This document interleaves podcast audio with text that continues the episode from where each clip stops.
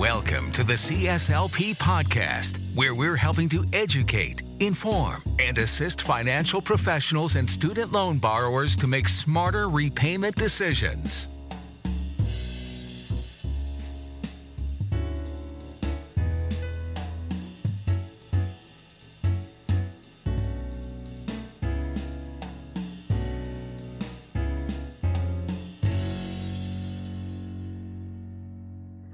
Hey, everybody, welcome to the CSLP podcast. Heather and Jantz here. Today uh, we have Chris. Chris, thanks for joining us. Tell us tell us a little bit about uh, your practice, where you work, and, and yourself. Uh, my name is Chris Robinson. I'm a financial advisor within the Waite Financial Group, which is uh, under the umbrella of Northwestern Mutual in Central Illinois. Um, we have a large medical community in our area and large engineering community in our area, so we mainly service uh, financial planning surrounding those general those general demographics and careers and life journeys. And uh, so, due to that, we had been following up with a lot of our clients over the years, trying to plan surrounding student loans, and we're unable to really know where we were sending them or who to send them to or what advice to give them. And uh, we were always told that we do not do student loan advising. Um, so, what we decided to do was look on our own and found the CSLP, uh, pursued that with everything we had to maybe be able to help solve the problems of many of the individuals who are current clients, future clients, um, residents, fellows, medical students, as we have a local medical school. And that really led us down a journey that has led to us becoming one of, you know, the only ones who sort of have a, a grasp on these things and the ability to help others who would otherwise feel overwhelmed with, you know, up to half a million dollars of debt, you know, student loan debt when they graduate, things like that. Well, that's fantastic. I love to hear that sort of story because, you know, as you know, Chris, I've I um you know really believe that that everyone should be able to access higher education and afford higher education uh, even if they aren't born into wealth and and i know from my personal experience and i and i um, suppose you may as well that uh, many many people who who do achieve uh, a lot of education end up graduating with you know very significant debt burdens that can be really tricky to navigate. Um, and so um, I'm just delighted to hear that you sought out this information so that you would be better prepared to uh, to help your clients uh, navigate this uh, student loan system. Well, something unique we found was is that it was obviously on the national stage with debates and individuals talking, very high-powered political individuals talking about student loans, forgiveness, all kinds of things. And so we decided to kind of put the feelers out and offer it just up front. Just offer it, hey, if you meet with us, you know, we'll just take a look at it, no obligation, just to see if who would uh, who might benefit from this type of a planning. And as it turns out, everyone. Mm-hmm. So so and the number is vast. Everyone has student loans, it seems like. Yeah, I mean it's so true. I mean, I've been, you know, I started getting interested in student loans way before most people did um, just because you know back in the day, it used to only be, you know, a few poor kids who managed to get all the way to like a graduate or professional program who could even possibly have a lot of student loan debt. Um, but I have, you know, seen over the years as the universe has just expanded further and further to now where, you know, um, the overwhelming majority of undergraduates borrow and they, and many people borrow up to the maximum uh, allowed under federal for federal loans and get private loans as well. And then you know forget about graduate or professional school without you know mortgage size debt even if you're not poor if you come from a, a any kind of family that is not you know very very affluent um, you're going to have uh, at least some if not a whole lot of debt coming out of a graduate or professional context yeah, most of us parents with young kids are all planning for our kids to go to college, but not planning for an extra fifty to one hundred thousand dollars a year for medical school or right, law school. Right, exactly. Yeah.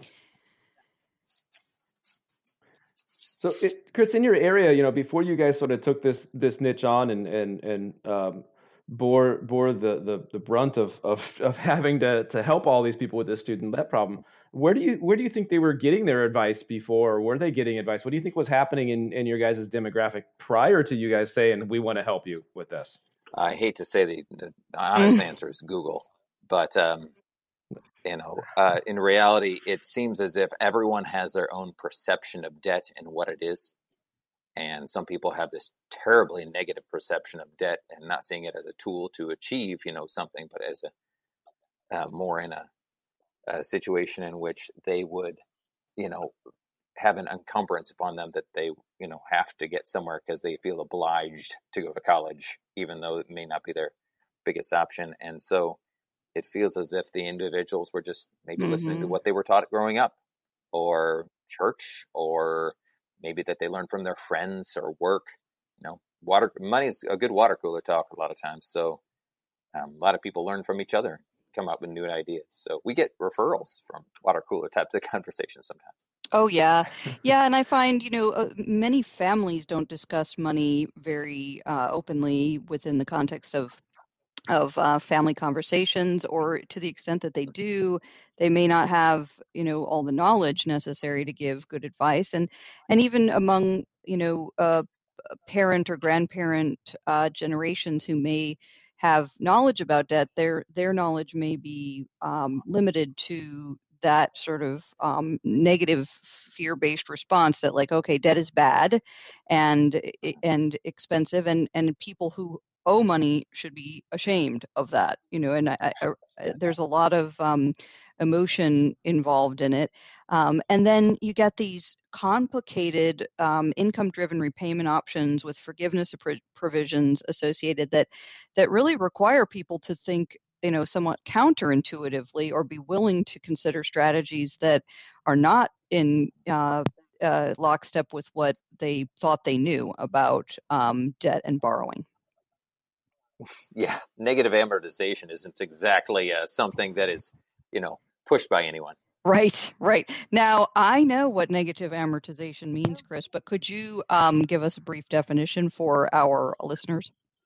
Absolutely. So, typically, in a situation in which you have a debt, which is just based on a principal amount, and which you have an interest rate associated with it, if you pay less than, even on a monthly basis, the accrued interest then the interest will then further accrue and add on an increase over time.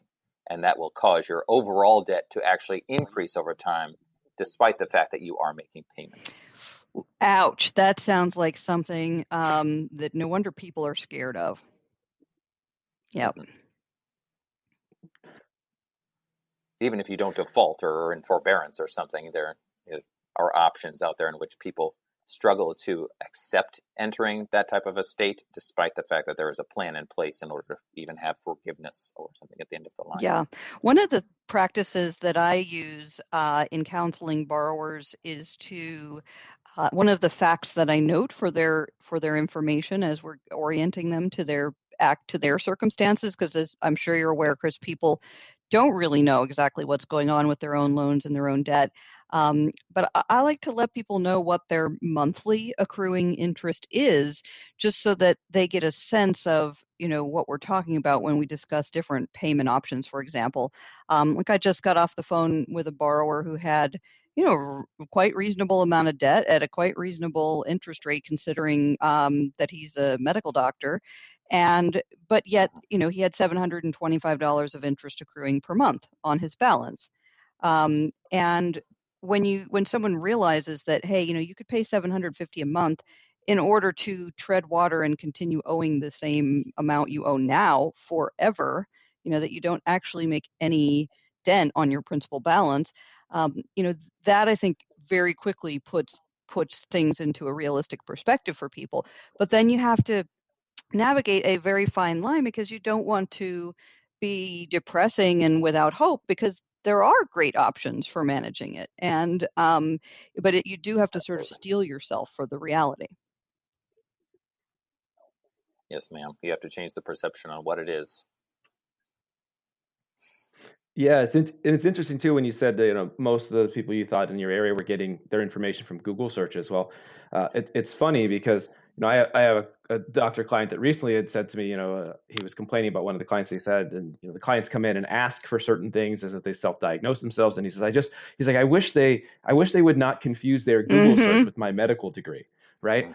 Um, and, and and it's and it's kind of the same thing that we're talking about with regards to to student loan advice that we're giving. You know, when you do this Google search, you, you get all kinds of information that's out there. A lot of it is misinformation. Uh, you know, forums where people misinterpret things. So there's a lot of bad information that goes out there with the Google search versus going to someone that has training and knowledge and education, and incorporating that into your financial plan. Um, and, and and you know, when you look at all the Google search and everything that exists on on the internet you know most of that is all funded and financed by Ding, private ding, ding, ding. refinance dollars Yes. so whether you're going to something that Yes. is right so something that you know you may be looking at saying oh well this is in purely informational um, just because you qualify for a private refinance doesn't mean it's a good idea to do it right uh, so when people go that route and that's where they're finding their information of course they're going to be more likely to, to be persuaded to do a private refinance than other options that may provide them more value to their overall finances Yeah, I've I've found that uh, some individuals will find books and read a book, and it will give them some instructions. And then what will end up happening is that they will come to me with sort of an a la carte type of a plan, where this book explained what everything was, and and said if you're like this, you should do this. And I'm like, well, I've done over hundred analyses, and I can tell Mhm. you right now, rarely two are the same. So I don't care if you're a doctor and this person's a doctor it's not going to match up exactly and you may actually make a big mistake by doing what they did in their situation That is so true. Um, and I think that's one of the reasons why when we built the educational t- content, you know, for the CSLP, that we we wanted to do um, some, you know, teaching of the rules so that everyone would be able to analyze the circumstances of a, an individual client because everyone's situation is different as you say chris and then when you try to apply the rules to a, a given set of circumstances only then can you start to see how just many thousands of, of variables and, and options can can flow from a given set of circumstances in the context of these student loan rules. yes ma'am. Yes, ma'am. I find it So- interesting as well. Oh go ahead. Oh sorry. No go ahead chris. I find it interesting that when we're putting these plans together, if I if I offer and two options of sorts, you know, and I or I compare and contrast two different options for them, and I'll explain why one is good and why one might seem better than the other, like right now, but in like 18 months, Mm. it's not going to be okay, you know. And I do not want to plan on them leaning on a loan servicer and depending upon things like that, the middleman who we don't know who we're going to get on the phone when we call or how familiar they are going to be with what we're trying to do or what our plan is. I don't- You know, it's so much easier to just set it up and have it fully integrated so everybody knows what's going on. Whether one might look good today, the other one will look good for a much longer period of time, the Mhm, whole perpetual mhm. period. And and I think it's one of the inherent problems that exist in this you know student loan world is is that you know as financial advisors, especially those that have the CSLP and have the training and education to be able to incorporate that into the financial plan, we sort of have a, a core capabilities to discuss other aspects of the financial plan that are going to affect the student loan repayment and vice versa. Whereas when someone calls into their federal loan servicer, you know they're they don't have a background in tax or financial planning. Um, you know they are dealing strictly with student loans in a silo um, and, and can't really provide that comprehensive advice that can shift the the value propositions of different repayment options. And they really have no business providing advice. These individuals on the other end of the phone whatsoever. So, Right. I mean, and their job is to collect the Mhm. debt, not to advise the borrower. And, but then the poor borrowers are left with, you know, it it used to be nowhere to turn, but now they can turn to you, Chris. Yes, ma'am. I I have some friends who went to medical school at Harvard and residency at MIT. Uh, no, I'm sorry, Johns Hopkins. And uh, you know, when I first met with them, we were talking about their loans. The story they told me was when they got to Harvard, they were so excited. You know, they would do anything. You know, their whole life to go to Harvard Medical School.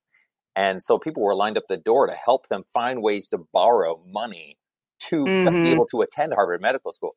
But on the last day, you know, they're like, "Here's your cap. Here's your gown. You know, your your uh, shawl to drape over over all the here's your colors and um and then okay bye Right. and they're like no there was no one there to help them figure out what to do with it Right, and and and and they're try they're very busy doing their you know additional clinical training, and ma'am. you know that like the idea of that you're going to go home and you know become an expert and spend the decade you know it takes to read the higher education act and all the its amendments as well as the regulations and the dear colleague letters and the you know everything else i mean it, it keeps plenty of us working full time just to understand this stuff. So yes, yeah, absolutely.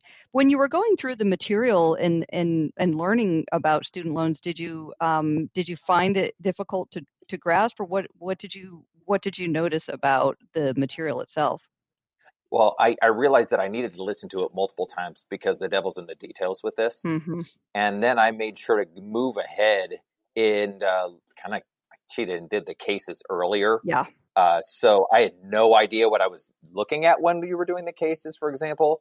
But then when I went back and learned the details, I saw how they applied because yep. I, I need to be able to apply this. So if I only see how it's applied at the end, then I, my mind may not be in the right place all right. along and I can't envision how it would be.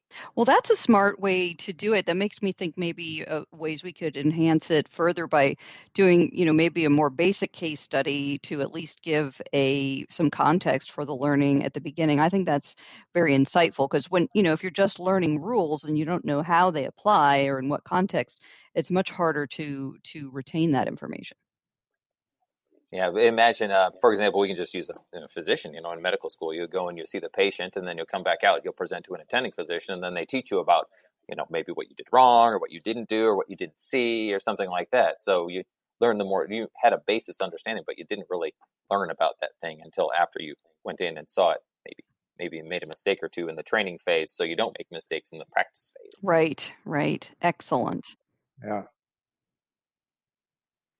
Well, well, Chris, what uh, impact has the the designation, the training, um, really had in your practice? How how have you applied it in your practice, and how have you guys use it within your firm? Okay, so we use it as sort of the the doorway. Um, we typically give lectures for multiple different residency programs at the medical school, um, out of state, other uh, institutions, medical institutions, and that specifically because that's the you know higher debt loads that they're taking on, and we ended up leading with it. So it has allowed us to get in and do many more talks and get in front of many more individuals who, despite the fact that it's great to have a growing business, they really mm-hmm. need our help.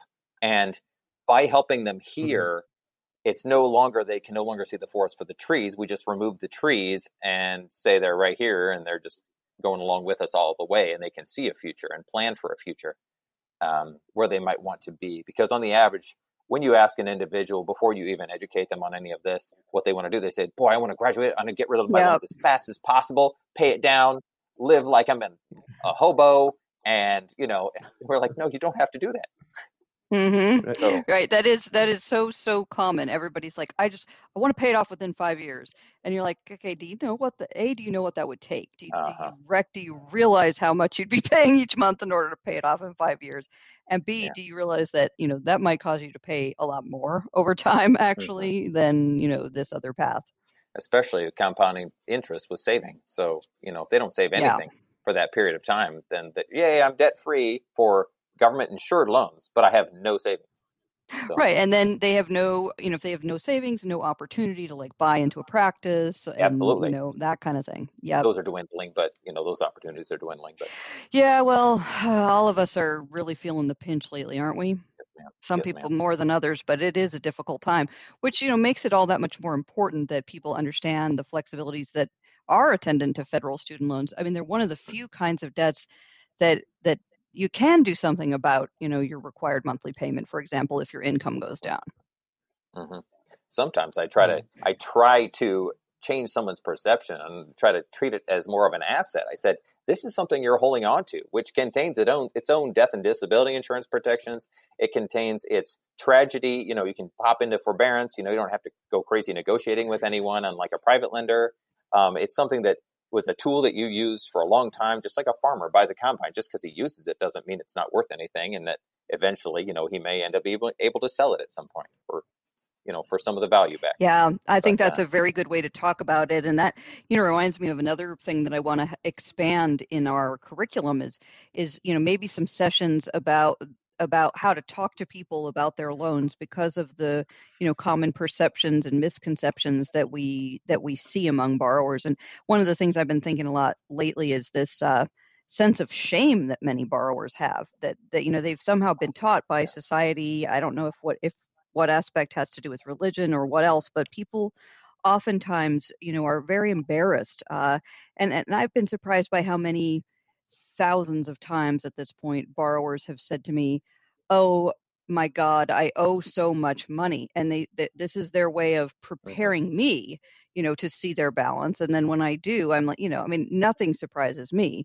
um well not nothing i mean i guess the highest student loan balance i've personally ever seen was $870000 this was an orthodontist um have you ever seen one that high yet chris Uh, at graduation, or was had this person graduated a while ago and the interest was kept? they had graduated but not too long ago but it had been you know three or four No, years mine was previous. five fifteen, and it was a uh, Caribbean medical school graduate. Ay, ay, ay. Oh, Caribbean Medical How about you, Jantz? What's your highest? I had a, a, a family, so a, a husband and wife, and he was a physician and she was a veterinarian, and she went to the Caribbean Veterinarian School. Um, and between the two of them, they had 1.25 million between the two of them. Oh, Uh, it was a, oh my God. it was an Um, interesting conversation with with those two. Uh, it was a revised pay-as-you-earn conversation. I'm guessing. Yeah, this was actually pre-revised pay as you earn when when I I met them. Um, but it, it's it Oh was, wow. it was a very interesting conversation, particularly because he was finishing um, his fellowship. Uh, Mhm. She was working, and and um, she ha- had indicated that she no longer wanted to work um, on the call, and he was not happy with that. And it, you know, there were there were other conversations outside of the student debt um, that uh, that that devolved on that on that conversation So those let's schedule a follow up right now. Yeah, well, there there definitely is a marriage counseling, you know, aspect Mhm. to working with. I'm sure all financial planning clients, but but student loan borrowers, you know, in particular as well. I worry sometimes about the spouse who doesn't have the student loans and they Mhm. maybe are the one in, in charge of the money, and then the other one who does have the student loans and and typically the one that with the student loans maybe uh, first generation college graduate going into Mhm. something that's more difficult. Say recently I had a young lady she's studying for NCLEX to be a nurse and that's amazing, but you know she has student loans, her husband does not. And her Mhm. husband is driving this point to try to get rid of these loans ASAP. And I'm like, she does not even have her license yet. We need to make sure that that's all taken care of. She has this job because I just heard she got hired by a nonprofit. So let's not worry about it. Yep. Yep. So No, absolutely. And you do. You have Oh, yeah. to educate people um, so that they so that they have the the information they need to make good decisions. Um, Mhm. Absolutely. and in the I've had a word nu- around. Oh, go ahead. I said I've had a number of clients where the you know one had student loans, one don't, um, and and we have a conversation where they're you know they're dating, uh, and they're the the non-student debt owning uh, partner is asking questions, and then within a week or two after that meeting, turns out they get engaged. So it was like the last uh, checkbox along along the way of whether or not they were going to pursue. It seems like sometimes. Yeah. Wow. I, I yeah. I mean, I have a, a client. He's a hospitalist, um, physician, uh, flight surgeon in the Air Force. Um, you know, his fiance of so many years, you know, is in the military and an officer, and they because of his student loans, he they have just will not get married just because of student loans. hmm I mean, they've been together, have kids together, everything like that, but will not tie the knot because of that. Despite, Wow. you know, so we made it a plan, and it's moving forward. Thank Yeah. goodness. But Yeah, I have, you know, uh, counseled many bar I've said to many borrowers, you know, that that my personal philosophy is that one should not allow their student loans to make their decision about whether to get married or not, even if it is a financial hit to get married. Um, but, you know, of course, it's for everyone to decide. Um, wow. Yeah, those are the trees I was talking about. We remove the trees so they can actually see their life. They can see the forest. They can see what is possible, and they can move on with their life. Yeah. Yeah. Yay. It's so good. I love this because I, you know, I, I just feel like it's important what we're, that we're able to help people in a particular way and, and, and then the people that we're able to help are able to go and, and help other people, you know, because of with their educations and not worry uh, um, and spend mental energy that they don't need to spend on, you know, worrying about their student loans. Yeah, and and being a guide along this path, especially during after the CARES Act, has been I think, a huge resource for individuals uh, to just for us to be a sounding board because they're afraid something's going to go wrong or something has changed drastically. Mm-hmm. And um, you know, with PSLF and all that with FedLoan, so it's it's been a, a journey. Yes. Well, fantastic. Yeah.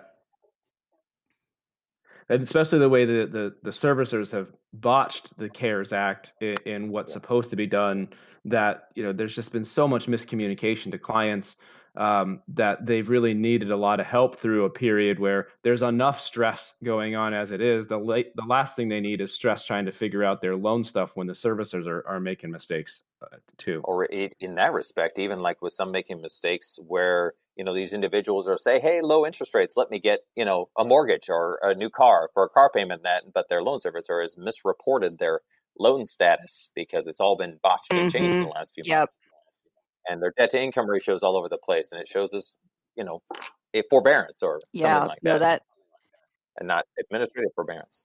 That's really been an issue, and and I also feel like just the the pandemic itself has caused a lot of us to to start, you know, uh, focusing our attention on those things that we otherwise might have, you know, uh, intended to do but not done, like like getting on top of the student loans. Like I've had a, a lot of sort of a surge of people saying, you know, I've been meaning to for a while, but now I'm I'm just going to go ahead and get my money in order and get my student loans figured out because people realize, you know, that that the future is uncertain um, and that that bad things like pandemics do happen, and we it does make sense to plan for the safety of yourself and your family, you know, long term.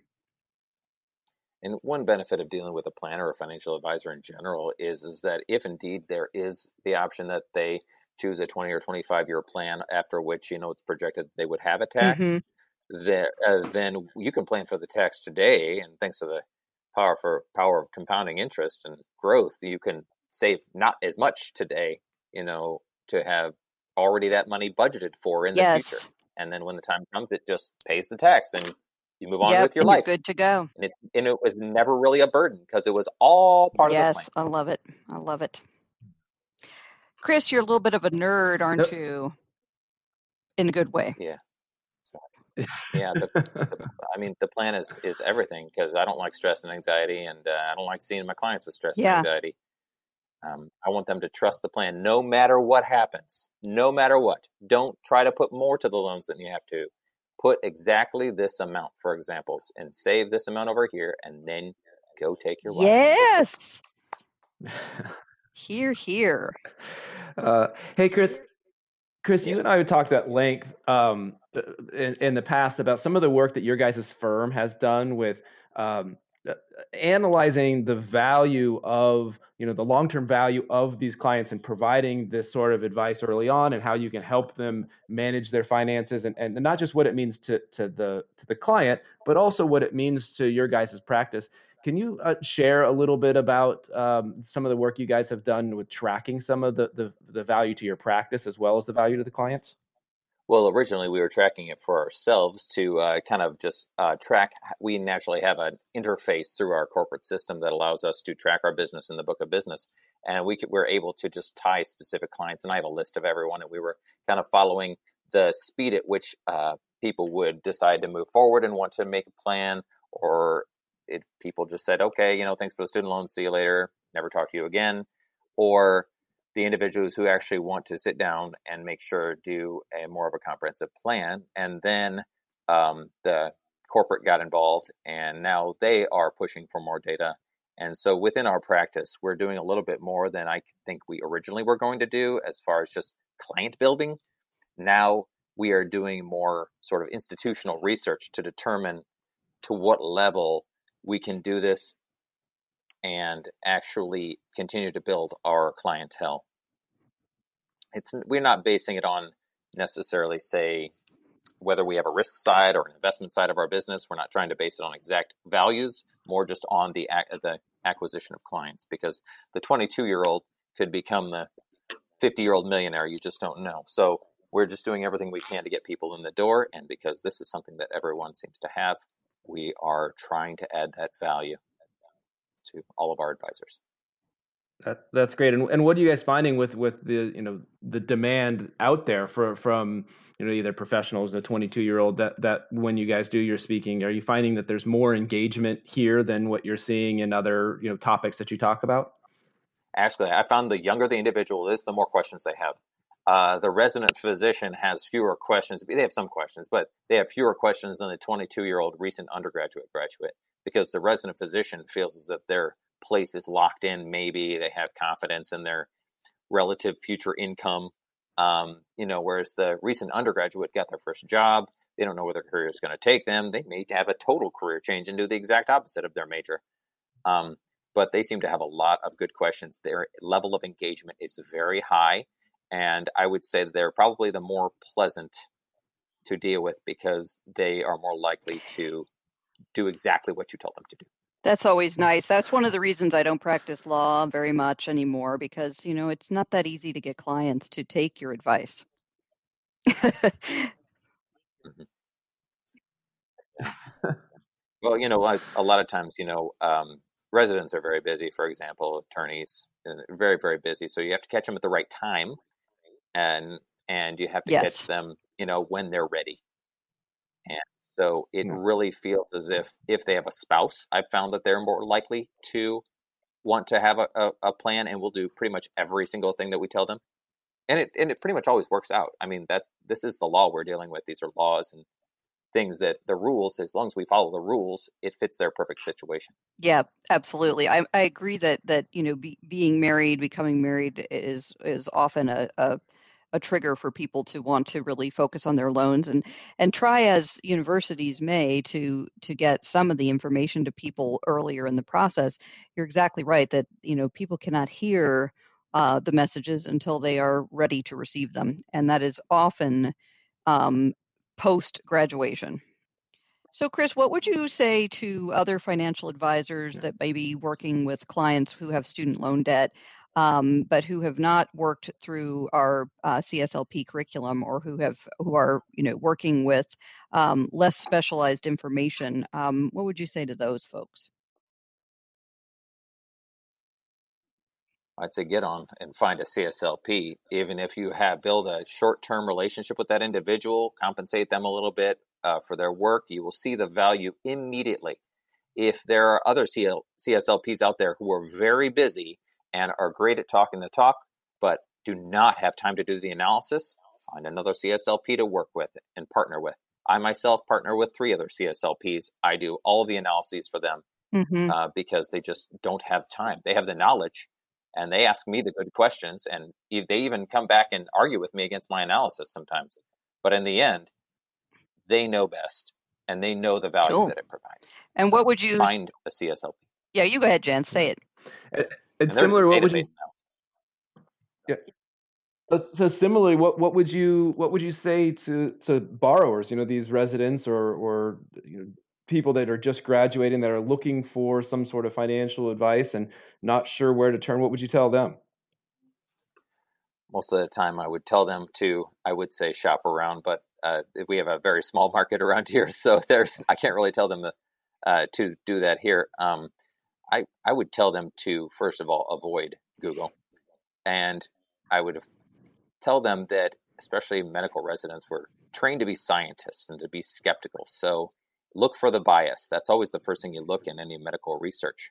And so if you're going to go to a website, for example, or read a book, the website will have ads on it. Well, who is advertising on that site? That will tell you everything that you need to know about that site and what maybe you should be listening to them about and what you shouldn't. And so most of the time I tell them to be skeptical. Be skeptical of me. It's fine. Challenge me. I will have an answer. I'll tell you why, but the website won't. Right. And often the advertisers on those websites are lenders and creditors of some sort who have products, um, debt products, uh, and, and debt typically does not uh, solve other debt. It is not uh, easy to borrow one's way out of debt. Uh, so um, yeah. Well, what else would you like uh, listeners to to know, Chris, about you or about um, this work? Well, I guess specifically in the work right now, there are a lot of startups out there right now that are trying to tackle this, and some of them have different motivations. Um, everyone has to be able to keep the lights on and a roof over their head, uh, so you have to make sure to look exactly what who with whom they're working, maybe what their specialty is. They can promise one thing, but their intent is another. Um, so you know, just be wary. Make sure that you shop around if you're going to try to use some sort of a vendor or uh, one of these uh, new startups. Not an advisor. That's good advice. Yeah. Well, Chris, you know, I just personally want to thank you for for the time that we've spent together, you know, today, but also offline. We've talked quite a bit and, and just about the work that you guys are doing in your firm um, and the number of people you're helping. We I just really want to thank you for for the passion and effort that you're putting in to, to make the world a better place for all the student loan borrowers that are out there. Mm-hmm. Yeah. And oh, one last thing. Uh, when uh, when you are applying for public service loan forgiveness, please make sure to listen to what Heather says and make sure that the penmanship is good. They will deny it because the date mm-hmm. doesn't look mm-hmm. okay next to the signature. yeah. I've had a couple of them denied due to penmanship, despite the fact that I checked it over myself and faxed it wow. in for the client. So little things like that. It's every little detail. So true, observe. Chris. So true. Preach, so. my brother. I love it.